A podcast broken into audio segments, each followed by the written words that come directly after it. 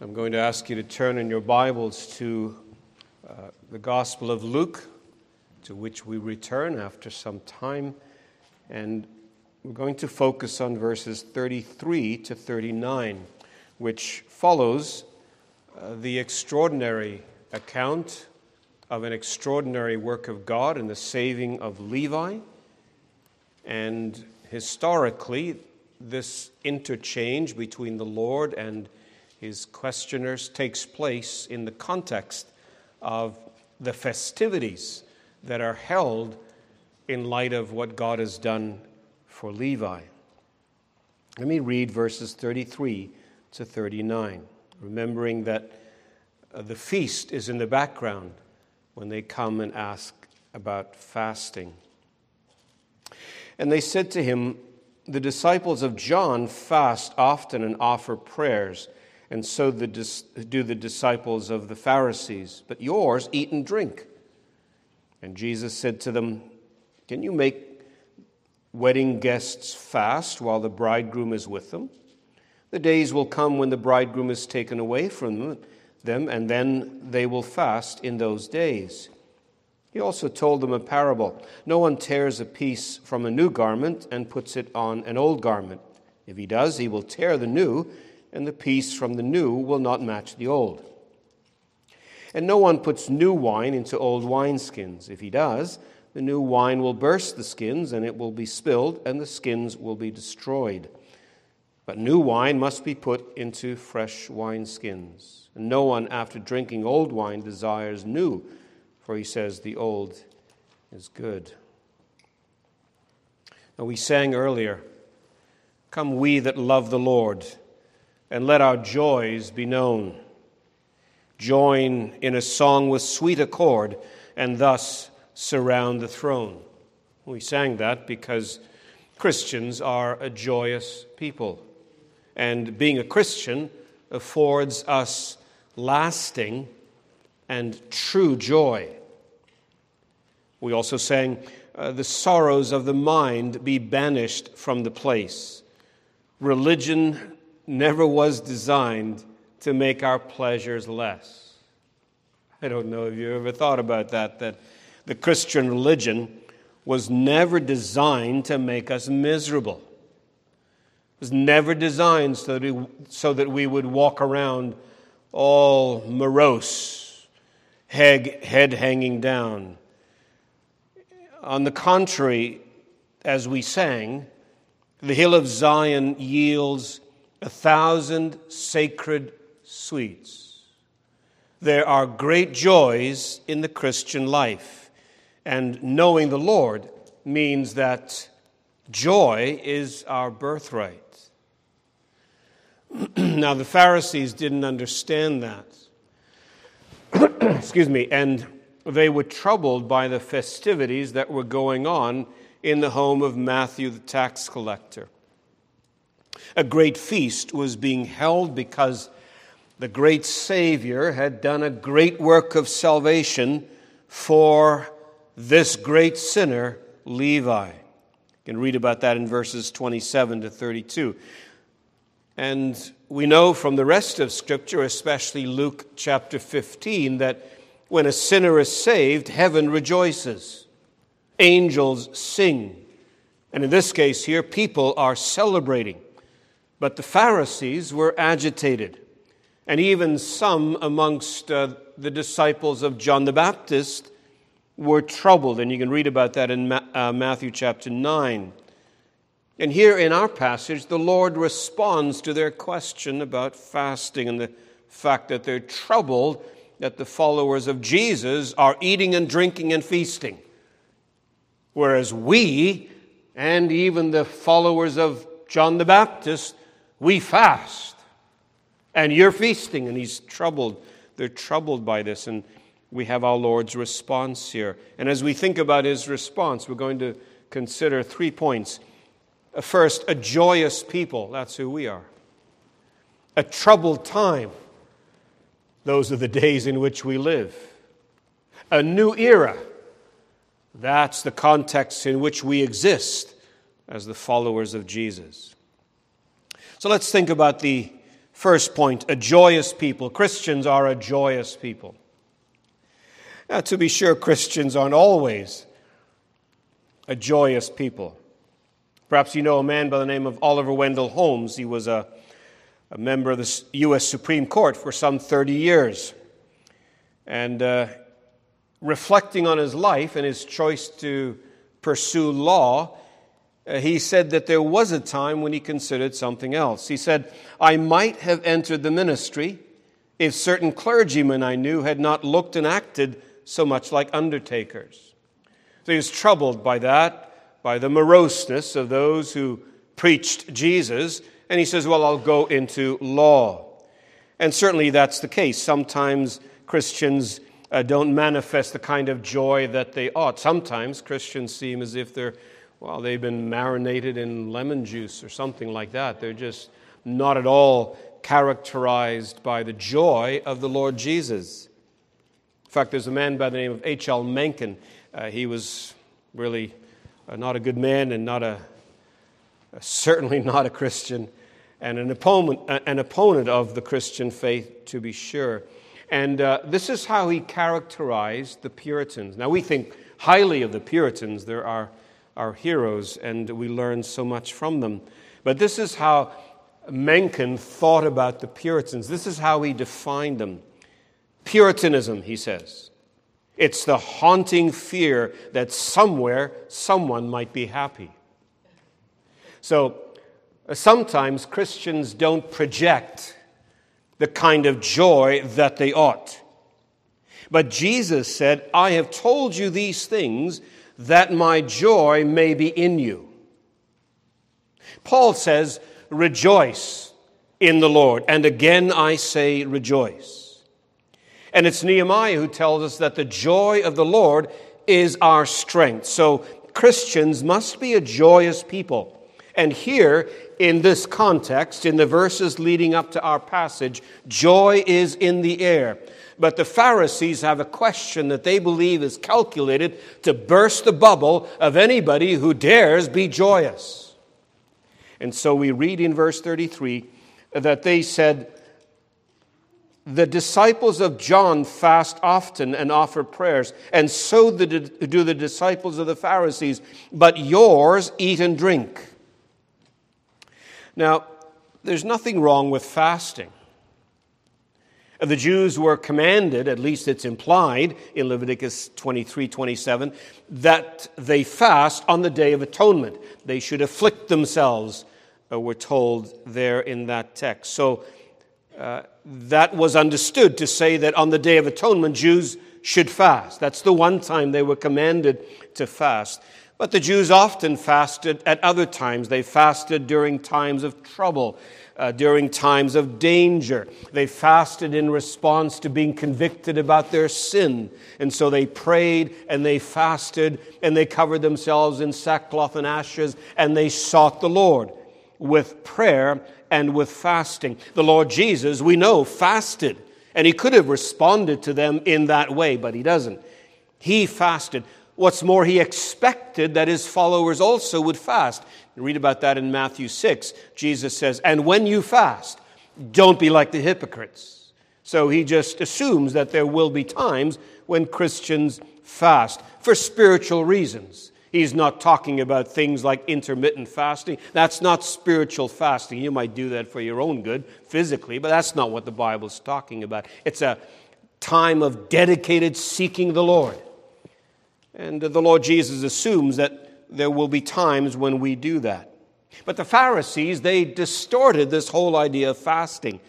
And fasting became part of the fabric of their system of works righteousness. It became something that they thought would earn them favor with God. It became something that they thought could be used to draw out praise from people. "Look at me, I'm fasting." They thought it might be something that would earn favor with God and earn the applause of men who watched them. And the result is that in Matthew six sixteen, Jesus says, "When you fast, do not look gloomy like the hypocrites, for they disfigure themselves They disfigure their faces so that their fasting might be seen by others. And they even had the temerity to boast in front of God about their righteousness and about their righteous deeds and their righteous rituals. And they boasted to God. And you remember that the publican in the temple says to God, "Thank God I'm not like other men. I'm not like this, well, this sinner over here. Because I've, for, for one thing, I fast twice a week." Usually they fasted Mondays and Thursdays. "I'm thankful that I'm not like everybody else. I'm a cut above. I fast twice a week," for instance.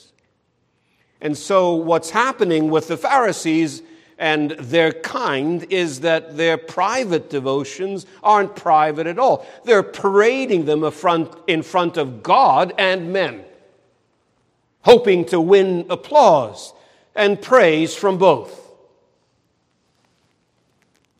They were like my friend from many years ago who was always telling me just how long he prayed. Two hours a day, he said. And uh, how deeply moved he was. And people were impressed. He used to tell not just me but others. And people were impressed. Not sure that God was. But Jesus says, "Don't look gloomy." Because you see, we're not to cultivate the kind of phony gloominess that the, that the Pharisees cultivated, as if that's a sign of piety, because Christians are a joyous people. There's nothing wrong with what's going on. There's nothing wrong with this festivity, this joyous celebration of the great work of grace that God has accomplished in the life of this man. Christians, believers, are a joyous people. So go, as it were, go to Levi and say to him, "Levi, are you happy? Matthew the tax collector, are you happy?" And I'm sure his response is absolutely overjoyed. "Why is that, Levi?" "Well, because I've been forgiven. If the Lord should mark iniquities, O Lord, who could stand?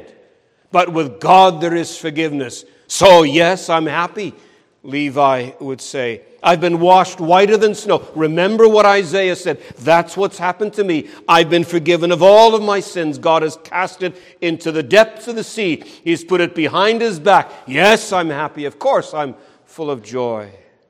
What's more, I'm happy because of knowledge. I know God now.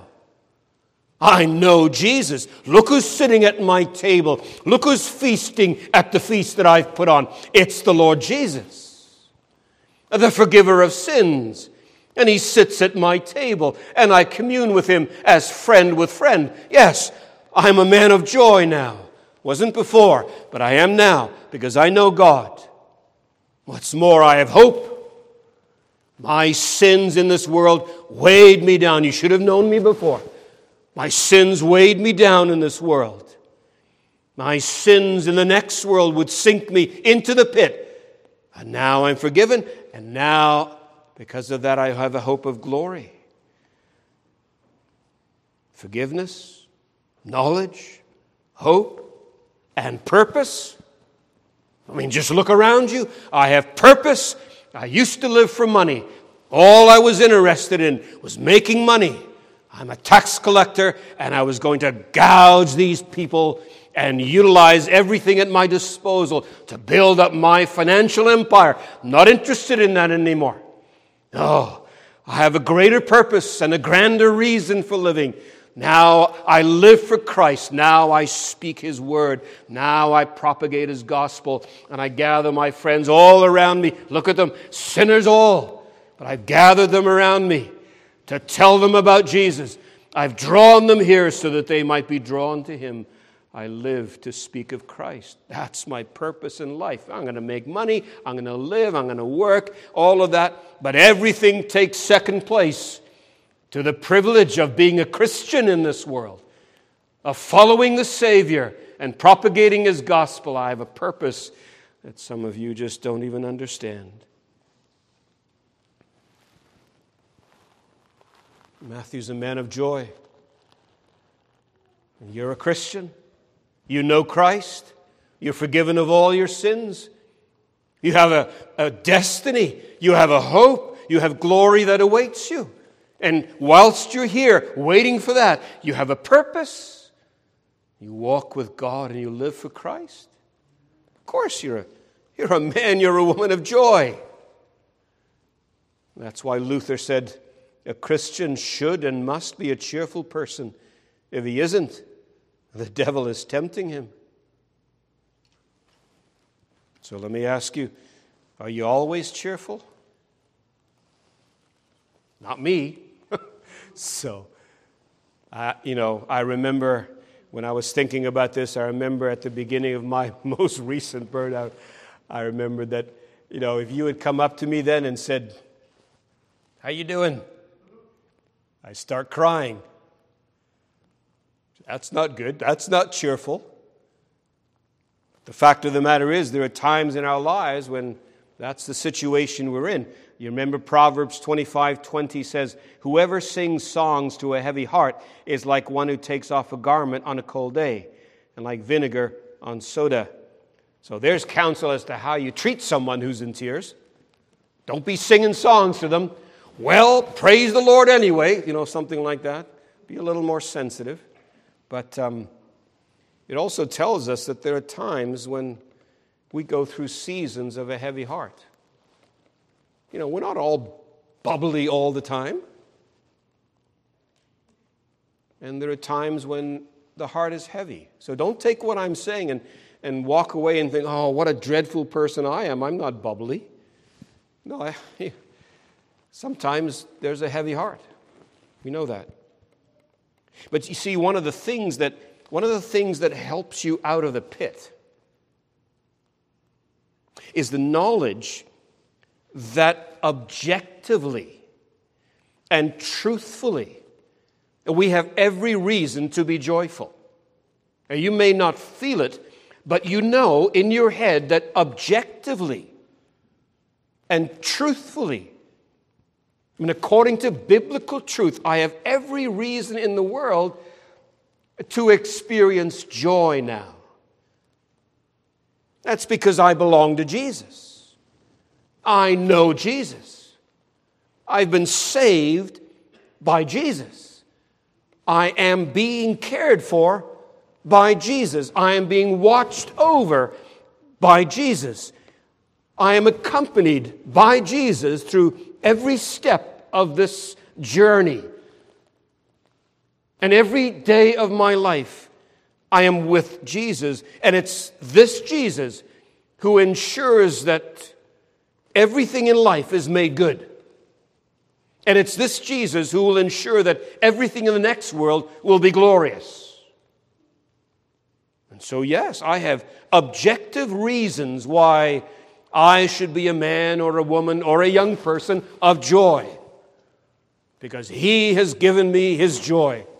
And He's given me true foundations for joy in this world. So go ahead and celebrate, Matthew and all your friends. Go and celebrate what God has done in your life. And Matthew and whoever else has come to Jesus for salvation, you be thankful and you be full of joy. Because you know Jesus, and He's with you. And you'll be with Him, world without end. That's the first thing. Secondly, a troubled time. A joyous people, that's us if we're Christians. If you're not a Christian and you're full of joy, you're deceived. You should be weeping.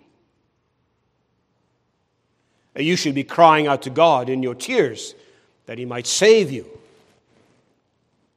If you're laughing all the way to hell, what a sad journey that is. The Christians are the ones, and Christians are the only ones, who have a reason and a right to be joyous. But the second thing is a troubled time. Let me make two points under this heading. First of all, that there is a time to feast. There is a time to feast. Jesus is asked The disciples of John fast often and offer prayers, and so do the disciples of the Pharisees. But yours eat and drink. And Jesus said to them, can you make the wedding guests fast while the bridegroom is with them? No, they should be allowed to feast. They should be allowed to celebrate. They should be allowed to be full of joy and thanksgiving. Don't take that away from them. They have reason because the bridegroom's there. If you're at a wedding, nobody's fasting. They're feasting. If you're at a wedding, it's not funereal. It's a time of festivity. Jesus says, don't call on my disciples to, to fast now. This is a time of feasting because I'm here. Jesus is here. It's a time to rejoice and a time to celebrate. Just go over to Luke chapter one and we'll see why that's the case. Luke chapter one, verse sixty-seven. Luke one, sixty, and verse sixty-seven, and these are the words of Zechariah. Zechariah was filled with the Holy Spirit and prophesied, saying, blessed be the Lord God of Israel, for he has visited and redeemed his people and raised up a horn of salvation for us in the house of his servant David. Rejoice and bless God and celebrate because salvation has come. God has visited. He's drawn near to save a people. And uh, note also verse seventy-eight and verse seventy-nine. Uh, the tender, the tender mercy of our God, uh, whereby the sunrise shall visit us from on high to give light to those who sit in darkness and in the shadow of death and to guide our feet in the way of peace. Yes, the Lord Jesus is here, and so you ought to rejoice. This is a time of celebration. The prophet, like Moses, has arrived. He was prophesied in Deuteronomy eighteen, and the anticipation was, one day there'll be a prophet just like Moses. Well, here he is. One day there'll be a king just like David. He's here. One day there'll be a priest like Melchizedek, and he's here. So you should celebrate. You should rejoice. Ah, you should be overjoyed. My eyes have seen your salvation. Now I can depart, said Simeon. Let me die now because Jesus is here. Time of celebration, time of festivity. Zechariah thirteen one says, on that day there shall be a fountain open for the house of Israel and the inhabitants of Jerusalem to cleanse them from sin and uncleanness. One day salvation will be provided. One day there will be a fountain, and if you plunge into that fountain, you'll be whiter than snow, all sins forgiven. That fountain has been established. Jesus is here. Absolutely, it's a time to rejoice. Time to be thankful. Jeremiah twenty-three, five and six. Behold, the days are coming, declares the Lord, when I will raise up for David a righteous branch, and he shall reign as king and deal wisely, and shall execute judgment and righteousness in the land. In his day Judah will be saved, Israel will dwell securely, and this is the name by which you will be called, the Lord our righteousness. Jehovah Sidkenu, and Jehovah Sidkenu has come. He's amongst us. I am here, Jesus says. Behold the Lamb of God, John the Baptist said. This one who would be the righteousness of his people, who would deal with their sins and provide them with righteousness, he is here. It's a time of feasting and it's a time of rejoicing. I turn to Isaiah chapter eleven, verses one to nine. I'm going to read this whole passage because it's magnificent. Isaiah chapter eleven. And as I read through this, remember that the one who would make this a reality was standing before these people. Isaiah one, Isaiah eleven, verse one. There shall come forth a shoot from the stump of Jesse, and a branch from his roots shall bear fruit, and the Spirit of the Lord shall rest upon him, the Spirit of wisdom and understanding, the Spirit of counsel and might, the Spirit of knowledge and the fear of the Lord, and his delight shall be in the fear of the Lord. He shall not judge by what his eyes see or dis- or decide disputes by what his ears hear, but with righteousness he shall judge the poor and decide with equity for the meek of the earth. And he shall strike the earth with the rod of his mouth, and with the breath of his lips he shall kill the wicked. Righteousness shall be the belt of his waist, and faithfulness the belt of his loins. The wolf shall dwell with the lamb, the leopard shall lie down with the young goat, and the calf and the lion and the fattened, the fattened calf together, and the little child shall lead them. The cow and the bear shall graze, their young shall lie down together, and the lion shall eat straw like the, like the ox. The nursing child shall play over the hole of the cobra, and the weaned child shall put his hand in the adder's cage. Cave. They shall not hurt or destroy in all my holy mountain, for the earth shall be full of the knowledge of the Lord as the waters cover the sea. And the one who shall accomplish this, the promised one, has arrived. And he's begun the work of redemption. And this will be reality because of him. And he's here right now. So yes, this is a time of feasting. It's not a day of gloom. It's a day of glory. So while the bridegroom's here, let's celebrate, Jesus says. A time for feasting. But my second point under this heading is a time for fasting. Because notice what Jesus says. Can you make the wedding guests fast while the bridegroom is with them? And then verse thirty-five. The days will come when the bridegroom is taken away from them, and then they will fast in those days. Well, there's a time for feasting. It was that for them. You know, it's also true for us. You and I need to walk in light of that, because really the Lord Jesus is still with us, and so we still feast. He's not here physically, to be sure, but he's with us. I'll be with you right to the end of the age, the Lord Jesus said. He's still with us, and as we walk through this world, he's still with us. And he's saved us, and his eye is upon us, and his arm is around us, and his joy is within us. So yes, we're people of joy. And it's a time still of feasting for us. But it's also a time of fasting. It's a time of trouble. It's a time of trouble. We live in a time of trouble. Jesus says in verse thirty-five, the time will come when they fast. Well, he's talking about the time of his passion. Because very soon he will be arrested and he will be tried, and he will be tortured, and he'll be condemned, and he'll be killed, and then he will be raised, and then he will ascend into glory. These will be trouble times. And the disciples would fast. The disciples would be grieved.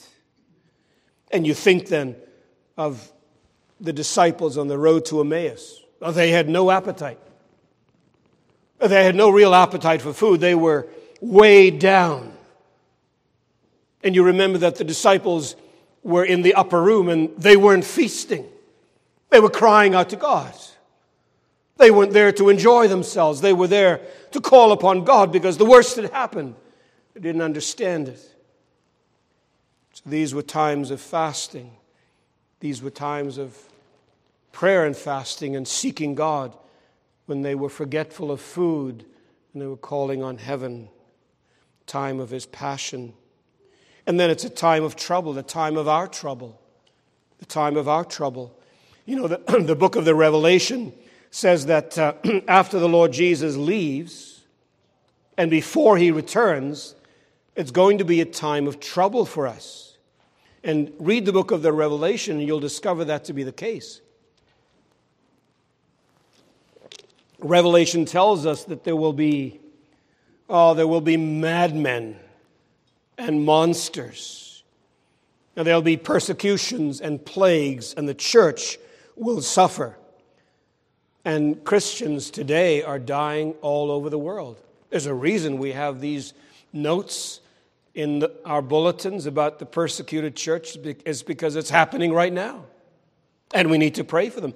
And Revelation says that's the kind of thing that will characterize the time after Jesus leaves and before he returns. Christians are dying all over the world. This is a time when the church is witnessing and proclaiming the gospel, but it's proclaiming the gospel in the midst of persecution. And the church is being built up, but it's being built up in the midst of a furnace, in the midst of flames. It's the blood of the martyrs that's seed for the church. These are days of trouble, times of trouble for the church. This is a time when the church is struggling and the church is fighting against sin within and persecution without. These are times of trouble. The church shall never perish. Her dear Lord to defend, to guide, sustain, and cherish is with her to the end. Though there be those that hate her and strive to see her fail, against both foe and traitor, she ever shall prevail. Though with a scornful wonder the world sees her oppressed, by schisms rent asunder, by heresies distressed, yet saints their watch are keeping, their cry goes up, how long? And soon the night of weeping shall be the morn of song. These are days of trouble, and that's why it's time for fasting.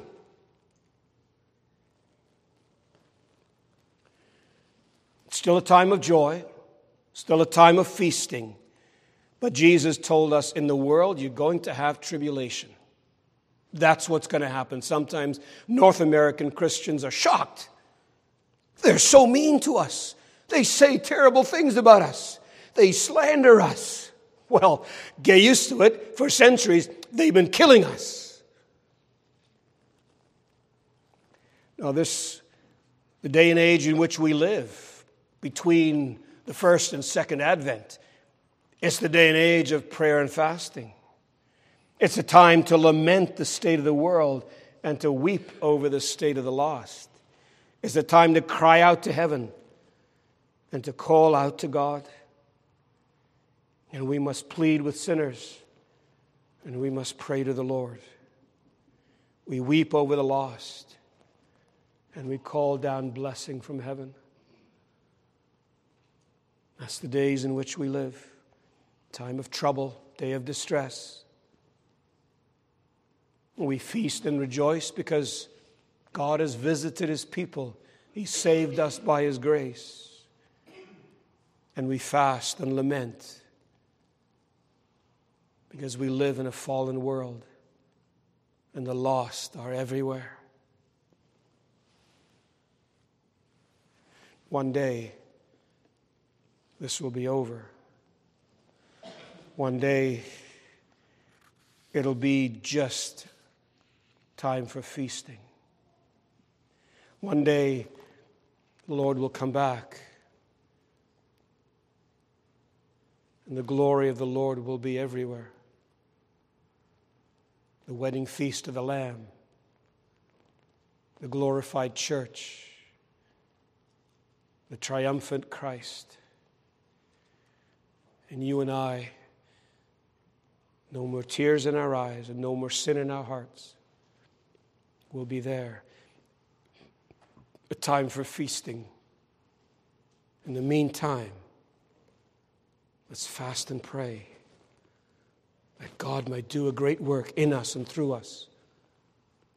Glorify his Son in this world. So we're a people then who are a joyous people. We live in a troubled time. And thirdly, we exist in a new era. A new era. thirty-six to thirty-nine. I won't read that. Or maybe I will. He also told them a parable. No one tears a piece from a new garment and puts it on an old garment. If he does, he will tear the new, and the piece from the new will not match the old. Here's a second parable. And no one puts new wine into old wineskins. If he does, the new wine will burst the skins, and it will be spilled, and the skins will be destroyed. But the new wine must be put into fresh wineskins. And no one, after drinking old wine, desires new, for he says the old is good. Now, there are there are two parables here and basically one point. The first parable, that's in verse thirty-six. Now, to understand the first parable about, about clothes, you need to understand a little bit of background. And I, I just need to say to you that in order for this to make sense, you need to kind of pretend that you're living in a different era. You need to pretend that you're living in a bygone era, because you need to pretend that you're living in a world where if you have holes in your clothes, that's a bad thing. Um, for several thousand years, several thousand years, everybody thought that if you have holes in your clothes, it's a bad thing. And you'd put a patch on it. You put a patch on the elbow because it's worn through. You put a patch on the knees where it's it's worn through. And you'd put a patch on that because, well, the holes are a bad thing. And and now that's what you do. You patch things up. It's only in recent years that it was discovered that holes are things to be desired. And that's the kind of clothes that's to be bought, not tossed away. So remember then, this is a different era that Jesus is living in. And in those days, when there's discovered that a hole is in your clothing, you take some new stuff and you patch it on the old stuff. And Jesus is saying that doesn't do any real good because the old stuff is still bad anyway, and now you've also ruined the new stuff. In the second parable, Jesus says that uh, the wineskins, and of course in those days they took animal skins and made Uh, containers of for wine, and if you take animal skins and new skins and pour the wine in, oh, that's fine. But if, if it's old wine skins and they're dried and they're cracked and they're ready to split, and you pour wine in, new wine, and then the wine ferments and and get, gives off gases and expands, well, then it just bursts, and so you've ruined that. And now Lord is saying that well, that doesn't work either. And The the one point that he's making in all of this is that with his coming, with his arrival, with the bridegroom's presence now, everything is new. The new which was promised has arrived. The new which was prophesied is a reality. The Lord Jesus is ushering in a new era. He inaugurates a new covenant. We read about that in Hebrews chapter eight. And the question is, what is it that's so new about this covenant? What is it that's so glorious about the new blessings that it affords us that far outstrips what believers in the old covenant experienced? Well, you notice in verses thirty-six to thirty-nine, the word new is repeated. That's a big word in that section. And that's why I'm saying our Lord is emphasizing that this is a new era, and it's a fabulously new era. The days are coming, declares the Lord, when I will establish a new covenant with the house of Israel, put my laws in their minds and write them on their hearts, and I'll be their God and they shall be my people. So what's so new about this? What new blessings do we experience that are so gloriously beyond what they experienced in the old covenant? Uh, they were saved by grace through faith in the coming Messiah. And we're saved by grace through faith in the Messiah who has come. But our privileges are better. Our privileges are new. Our privileges are fabulous. I'm running out of time, but I'm going to tell you about some of these new blessings. I hope it thrills you. I hope it makes you excited to be a Christian. And if you're not a Christian, I hope it makes you want to be a Christian. What's it like for us then who are in Christ? Well, we have a new nation. It's not a nation in the Middle East. We're not a physical nation. We're a nation without boundaries. We're a nation that transcends any human boundary. We're a nation drawn from all the nations of the world. The Church of Christ is made up of, well, South Africans and Canadians and, and Dutch and English and Filipino and brown and black and white and all the rest of the colors. That's just the nation. We're the Israel of God. It's a nation like no other nation's ever been. That's who we are. We're a new people. Second Corinthians five seventeen. If you're in Christ, you're a new creation. You're part of a new creation. You're a new people. You're part of the new humanity. Jesus is at the head, and this is a new human race. That's what you're part of. Drawn from all the nations to make up a new race. You're a new creation in Christ. You're going to live in a new world. That's why I read Isaiah, a new heaven and a new earth. That's what God is doing. You read about the fulfillment of that in Revelation.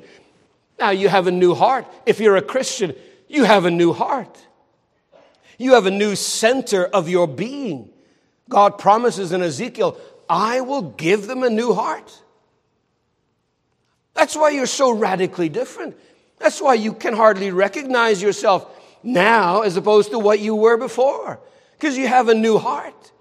The dispositional complex, that which makes you who you are, it's all new. You have a new heart. You have a new temple. We have a new temple. You're the temple, because God has made his abode in you. God lives in you. The Spirit is in you. You're his temple. And we, all of us together who are Christians, we're the temple of God. It's a new temple. It's not in Jerusalem. It's not on Mount Gerizim. We are the temple. God has made his home in us. We have new access. It's not like in the Old Testament times. Only the high priest could go into the presence of God in the temple. And only the high priest could go only once a year. And then with trembling. Everything's changed now. There's a new temple, and we have new access. And Romans five one says that Jesus brings us into the presence of God, gives us access, gives us our introduction to the Father. So you and I then have access like nobody had in the Old Testament. You can go to God. You've already gone to God today. When you woke up, maybe you said, oh, Lord, I feel terrible. Please help me. Or maybe you woke up this morning and said, oh, Lord, I feel wonderful. Thank you. But you've already talked to God. You have access, you see. You have access to the Lord that no one else but a Christian has. And that curtain has come down. You read about that in the scriptures, torn from top to bottom. The curtain that barred everybody from the presence of God. It's been torn open by Jesus. It's all new now, new blessings, access to God.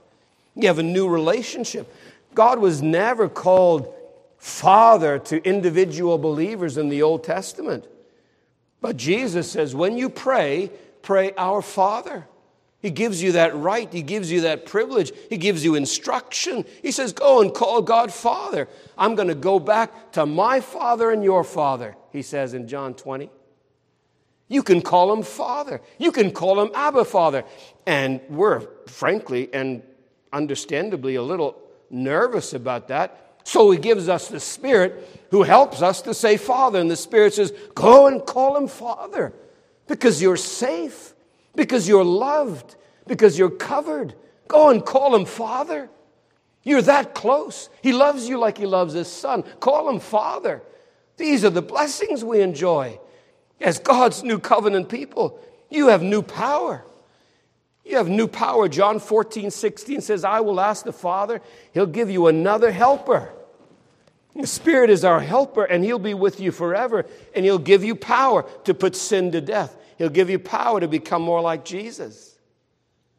The, oh, God's already given us a heart. You have a physical heart that can beat one hundred thousand times a day, and then it'll keep doing it, keep ticking for the rest of your life, hopefully.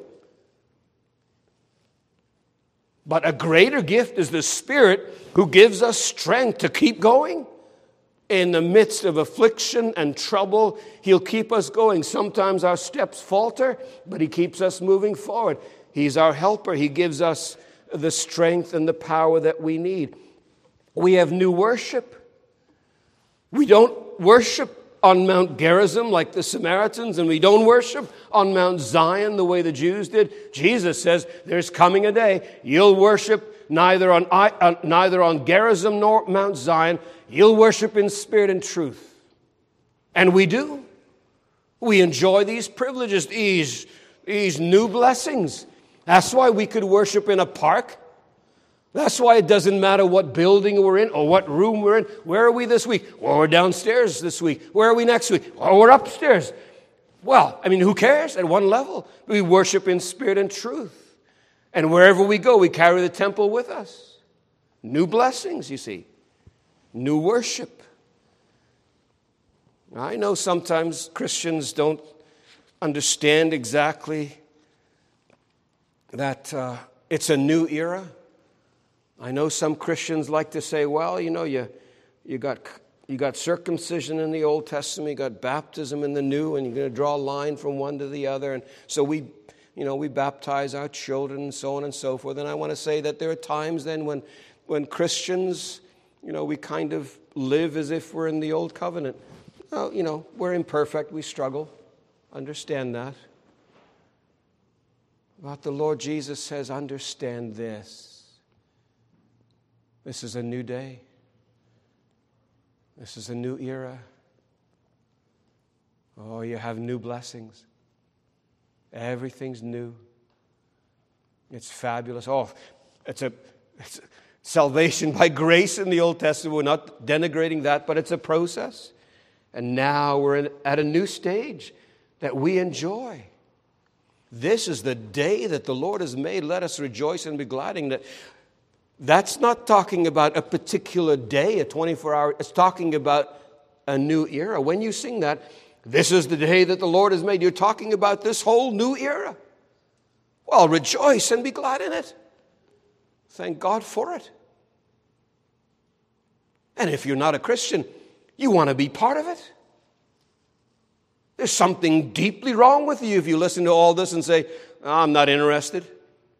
That's crazy. Oh, you listen to this, you say, oh, my goodness. Oh, to be a Christian. Oh, to be part of this. Oh, to taste these blessings. How marvelous that would be. Oh, you come to Christ then. You believe in the Lord Jesus. You trust Him today before the day is through.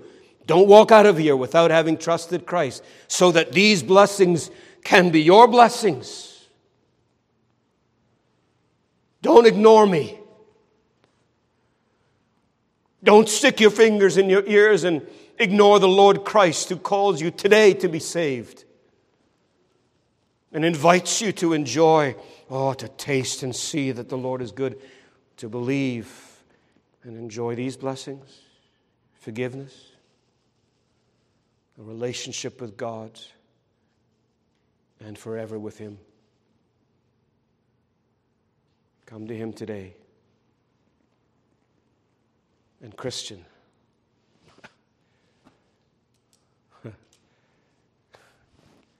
we're blessed. Let's pray.